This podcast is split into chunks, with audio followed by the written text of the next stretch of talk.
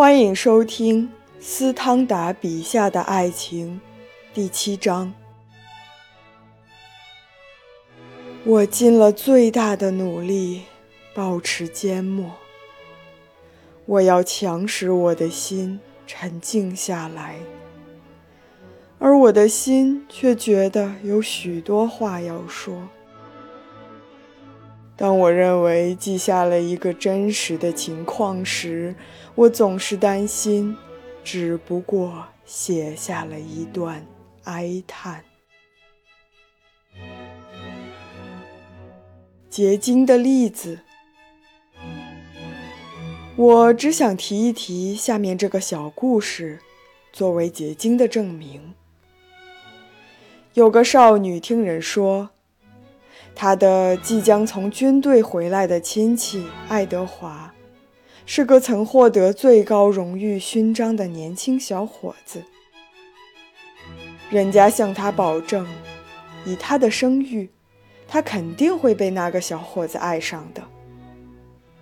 不过，他有可能想在表明态度和向他的母亲提出向他求婚之前，看看他。有一天。他在教堂里瞧见一个年轻的陌生人，他听见人家叫他爱德华，于是他除了想他之外，谁也不再想。他竟爱上了他。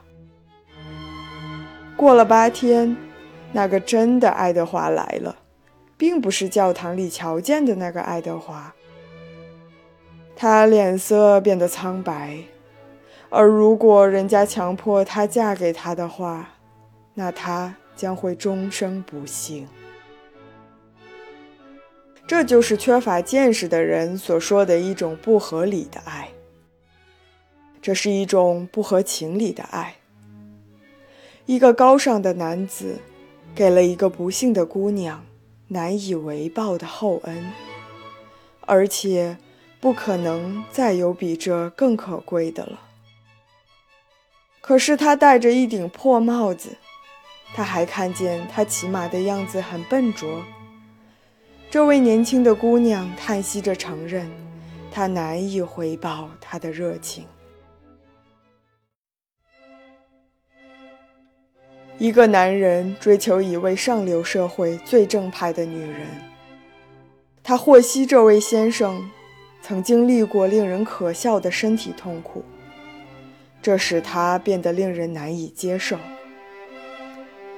当然，他根本就没有打算有朝一日委身于他，尽管他的那些不幸的隐秘丝毫不妨碍他依然那么开朗与和蔼可亲。不过，结晶是不可能的。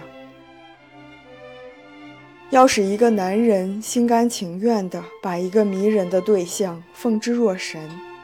使他在阿登山脉的森林中，或库隆的舞会上被迷住。首先，必须让他觉得他很完美，不是说在所有各方面，而只是在他眼前所看到的钟情方面。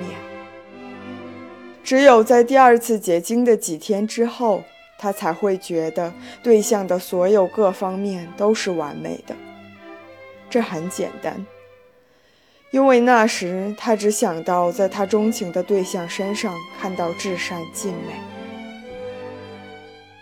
人们懂得美是产生爱情所必不可少的，丑则必须不成为障碍。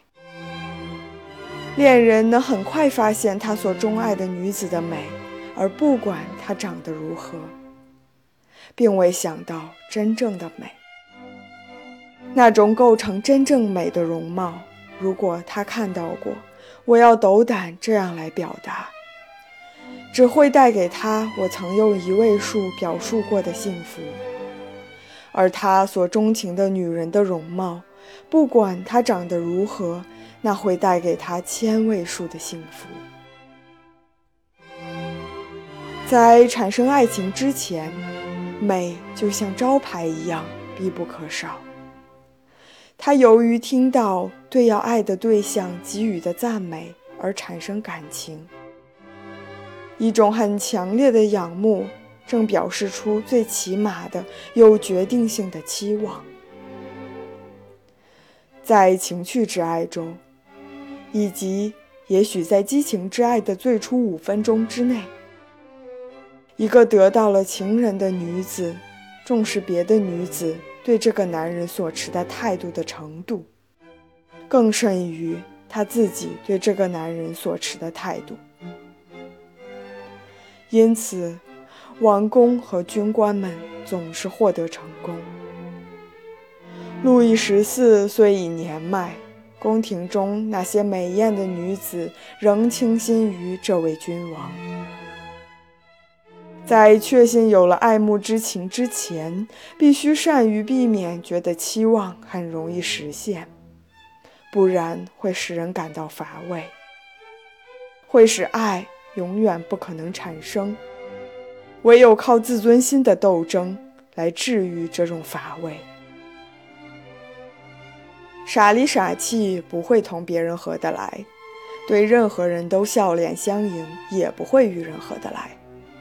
因此，在上流社会就需要对行为加以检点，在举止上表现得高尚文雅。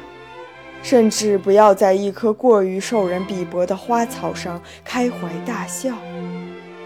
在恋爱中，我们的虚荣鄙视一种过于轻易就到手的胜利。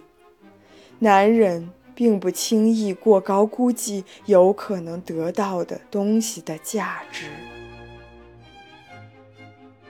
本章播讲完毕，欢迎大家留言发表你的看法。谢谢收听。